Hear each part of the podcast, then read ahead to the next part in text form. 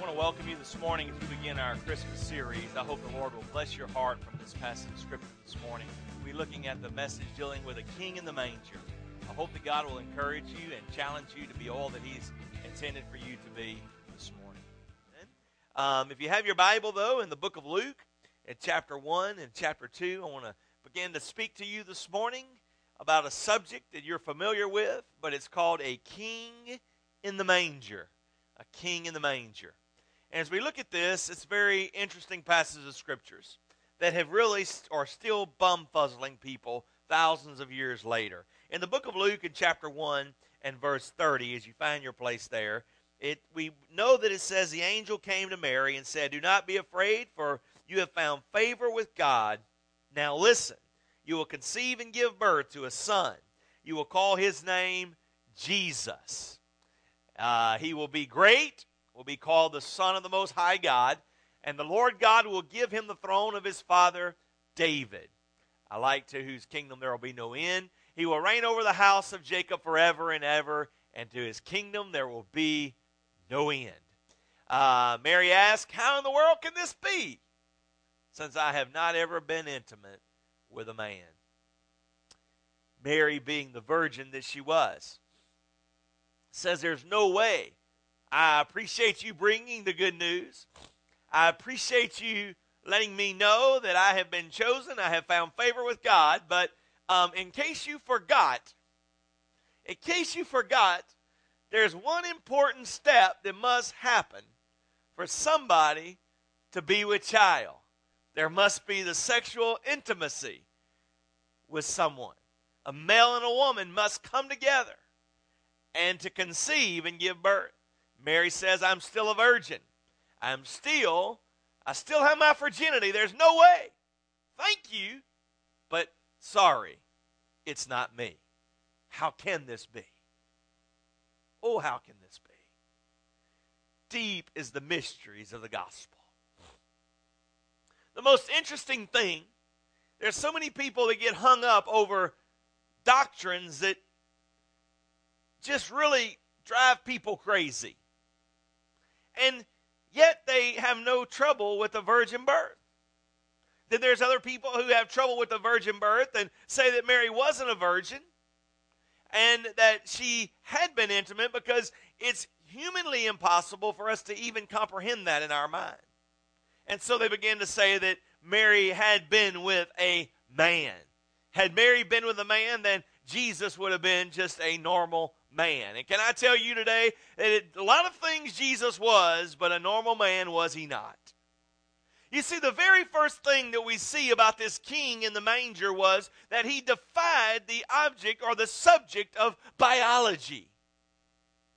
He turned biology upside down. The study of life. Everything that people knew about life and the conception of life and, and the the process of life, he turned it upside down and on its head and messed with everybody's mindset.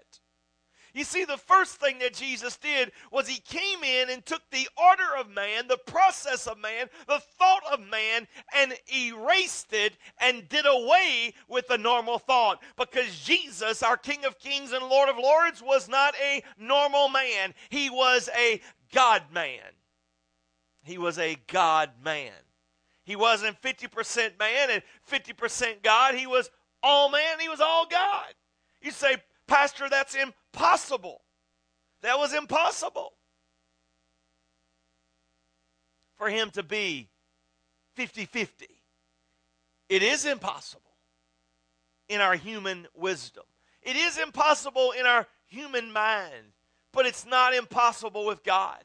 For the things that are impossible with man are possible with God. For God is chosen the simple things uh, to confound the wise. And, and I'm telling you, something as childbirth is as simple as getting up in the morning. You know the process. You know the drill. You know what has to happen.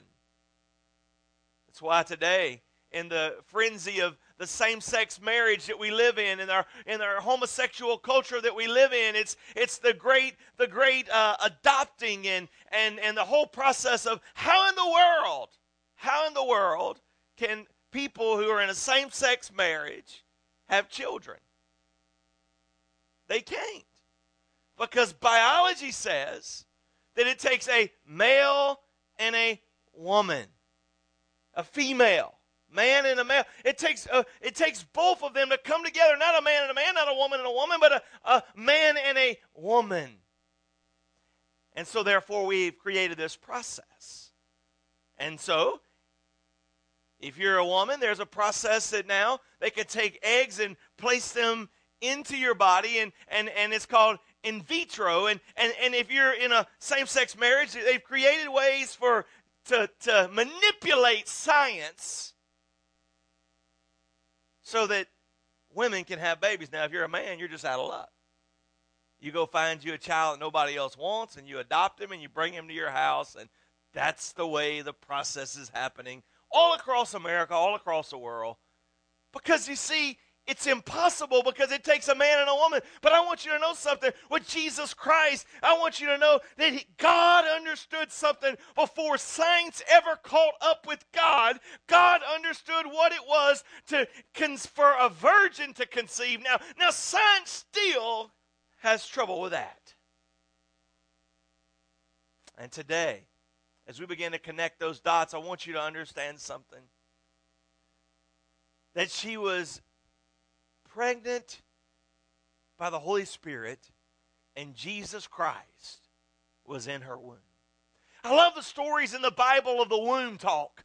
You remember whenever it just so happened that her first cousin was, was pregnant at the same time? Just so happened. I threw that in there for all the skeptics. It was, it was by divine providence, and, and Mary and Elizabeth came together, and they were just having maybe coffee or tea, and all of a sudden, whenever the deity inside of Mary's womb came in contact with the direction of God's plan for John inside of Elizabeth's womb, those two boys began the work of the ministry inside their mother's womb before they were ever born. The Bible says they began to stir up. There they were in each other's presence, and in their womb, things began to stir up. The children began to leap. Leap about. Because you see, inside the womb, there is life. Inside the womb, there is the beginning. Inside the womb of a mother, there is the plan of God. There is the purpose of God. There is the life of God inside a mother's womb. I'm telling you, if there is no life, there is no movement. I mean, before all the technology, before all the machines, in order to tell if someone had passed away, they would shake them.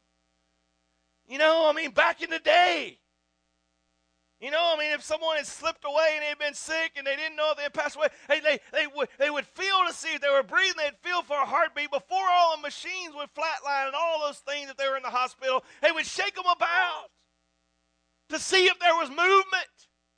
And when the only movement was artificial movement, they knew that the time had expired. But I am telling you, and inside a mother's womb, it doesn't matter whether she is, uh, it doesn't matter what side of the issue of life she comes down on. Every mother that has ever conceived and ever had a baby in her womb knows that there's life in her womb, because I'm telling you, there's some stirring about going on in a mother's womb. Some days you'll see a mother and the baby will be up high. Some days you'll see a mother and the baby will be low. Some days you'll see the mother and there will be a foot poking out of the stomach. I'm telling you, because there's a stirring about. And the first thing that Jesus did, the first thing that God did, was he messed up biology. Now, I could come up with a, a, a, a, um, a million dollar word for you to understand what it means, what Jesus did to biology, the study of life, but I just prefer to just, just put it down on bottom shelf. I guess because I'm just a bottom shelf type guy. He just messed it up. He turned what they understood about life upside down. Matter of fact, Mary herself said, "How can this be?" And we move on in the book of Luke, and we see in chapter two and verse eight, it It's an interesting passage of Scripture there. The shepherds were in the same region, keeping watch over their flocks at night and over the flock, and they were there. And then the angel of the Lord stood before them, and the glory of the Lord shone all around them, and they were terrified. Can I get a witness? But the angel said, "Do not be afraid, for I come to proclaim to you today on this day good news of great joy that will be to all people." Would you underline that in your Bible? To all people. That's why Jesus Christ has commissioned us at Family of Grace to be a cross-cultural church, to be a cross-racial church, to be a church that is reaching every demographic and every people group, because Jesus Christ did not leave the portal of glory. He did not invade the womb of Mary. He was not born of a virgin so that he could just redeem the white folk, and he could just redeem the black folks, and he could just redeem the Jews. No, but for the Jews, for the Greek, for the Gentiles, for every nation, for every tongue, for every tribe, for every people, Jesus Christ came to the earth that he might seek and save those which were lost, period. Amen. Amen. And then the passage of Scripture says, "Today a Savior, the Messiah, the Lord, is born for you in the city of David. This will be the sign that you will know you at the right house. You will find the baby in snuggling, in a in snuggly swaddling clothes, lying in a manger." And suddenly all the heavens broke out and began to praise the Lord. Not only did he defy, defy biology, the study of life, he defied the study of royalty. Now, there's been a lot of royal births in the day of Jesus. There's been a lot of royalty that was come into this world. Matter of fact, probably more so in the time of Jesus than ever before, because it was a, it was all about kingships. It was all about the imperial rule. It was all about a king who sat on the throne and he dictated to the people what they should be. It was an imperial government. It was where one person ruled everything. And that one person, he had the majority of the wealth, he had the majority of the land, he had the best houses, he had all of those things. And there was a lot of royal babies that came into the world. But there's only one that came into a manger.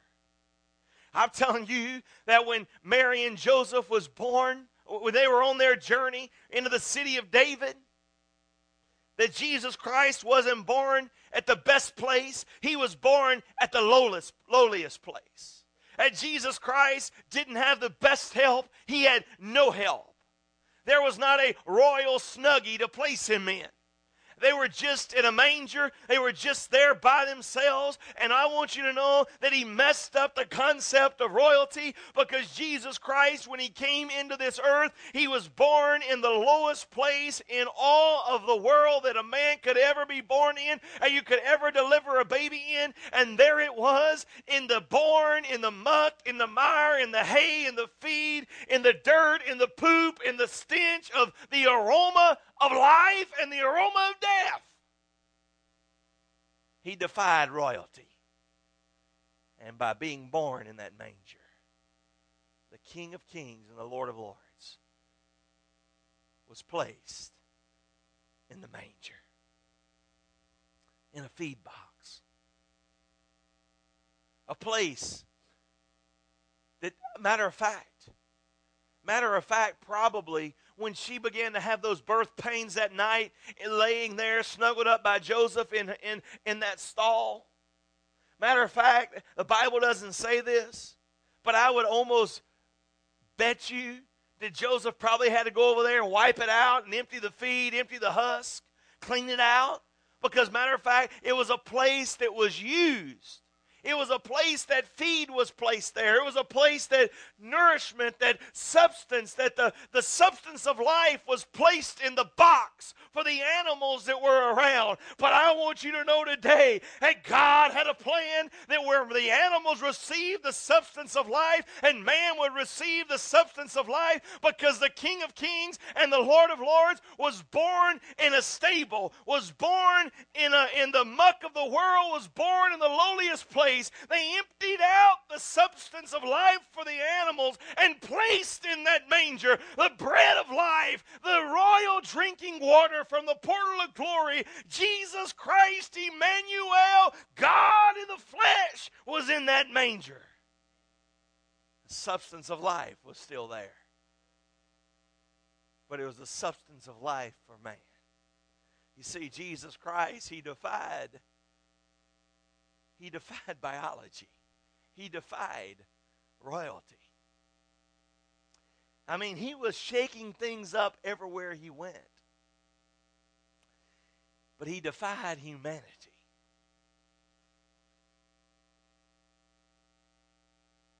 We could look at the life of Jesus and go through the New Testament. And everywhere he went, he was messing up and defying the process of man's thoughts. Now you say, why in the world would God have subjected him, his son, to all of those things? Because I want you to know that Jesus Christ is someone who laid aside the royalty of heaven, the royalty of a kingship, the royalty of the sonship, and was born in the lowest place so that he could reach down to the lowest place. That there would be nowhere that you could stray away from the grip of God's grace. That there would be no muck too deep, no mire too thick, that the King of Kings and the Lord of Lords could not penetrate to seek and to save those which were lost. Today, he defied royalty. He defied biology. He defied humanity so that he might define your future, your life. I mean, come on, guys, ladies, children. You know, Jesus didn't just reach a point in his life where he said, you know, I'm tired of living at the old man's place. I'm tired of living where there's streets of gold. I'm tired of living. I'm tired of being under the authority of God the Father. And I, I, you know what? I just need to venture out on my own. I want to take a field trip to planet Earth and do it from the human perspective. No. He wasn't on a field trip. He was on a divine assignment to seek and to save me and you in every race, in every tongue, in every tribe, in every person. He did all of that so that he could define for us a future that would escape death, that would escape hell, and it would escape the grave. But thanks be to God who gives us our victory through Christ Jesus, our Lord. He did all of that for me and you. The greatest gift came from the lowest place, from the place that most people would not dare to trod. Out came royalty.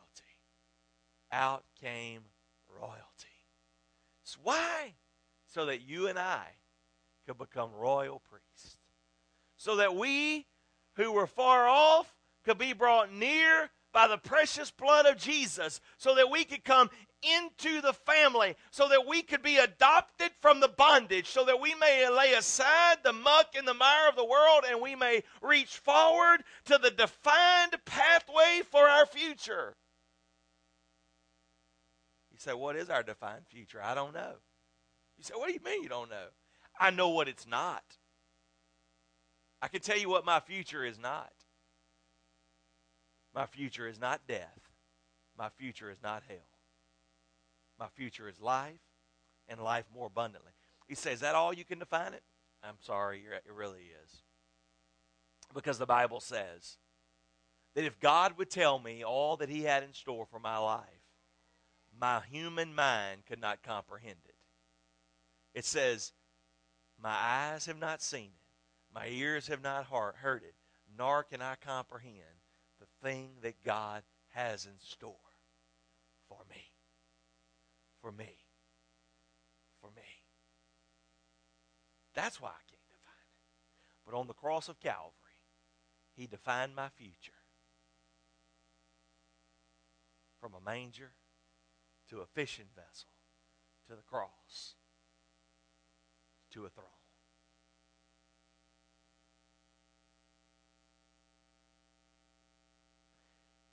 Today, the new pope's making a lot of news lately.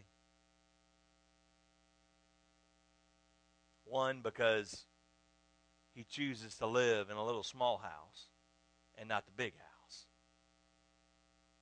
That's just got people in every demographical group in the world aflutter. Why in the world would, why in the world would he not live in the big house? That he chooses to ride around in a little used car instead of a new Mercedes. That he sneaks out of the Vatican at night and goes and feeds the homeless.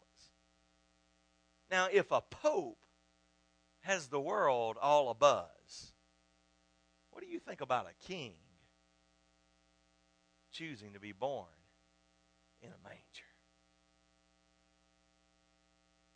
And from the manger, from the from heaven to earth, from heaven to a manger, from the manger, from a manger to the cross, from the cross to the throne. The Pope does all these, new Pope does all these good things, but then on the other hand, he's got the whole world in a buzz. Because he's speaking one thing, but then he's also talking about income equality and berating capitalism and talking about how bad that is, how bad capitalism is. And yet the whole world's in a buzz. And they're like, what, what's going on here? People don't know whether they should love him or hate him. Jesus came with a message, not of income equality, but of spiritual equality. That you and I, who were once far off, could be brought near by his blood and his sacrifice.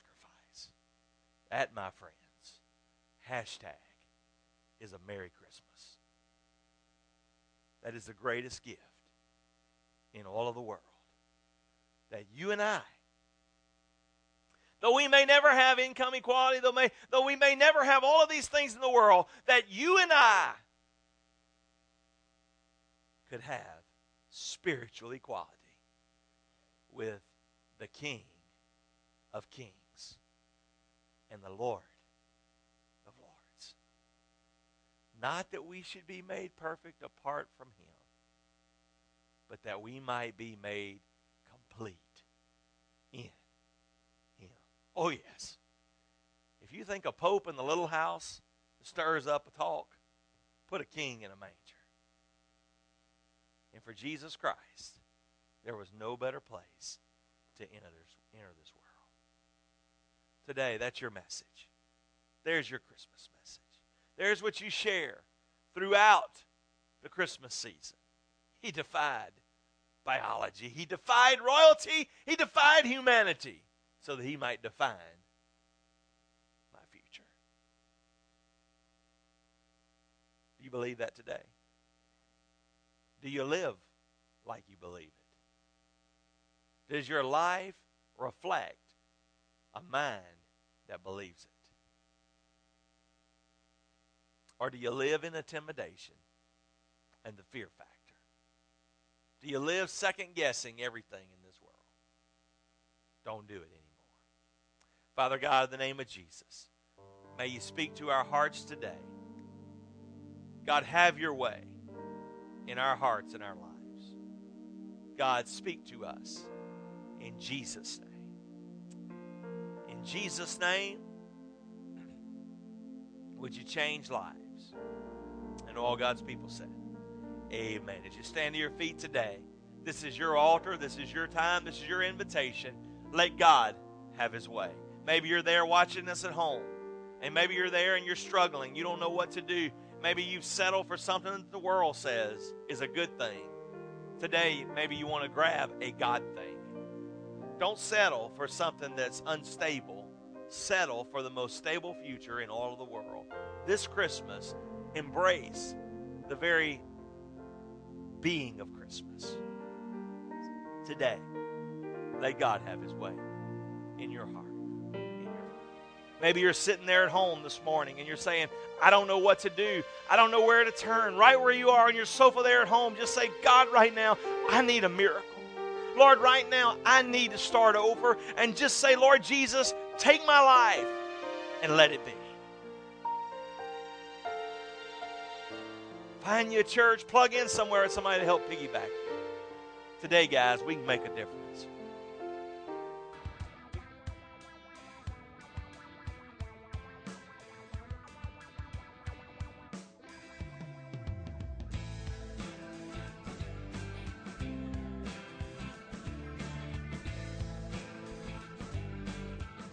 This ministry would not be possible without these partners.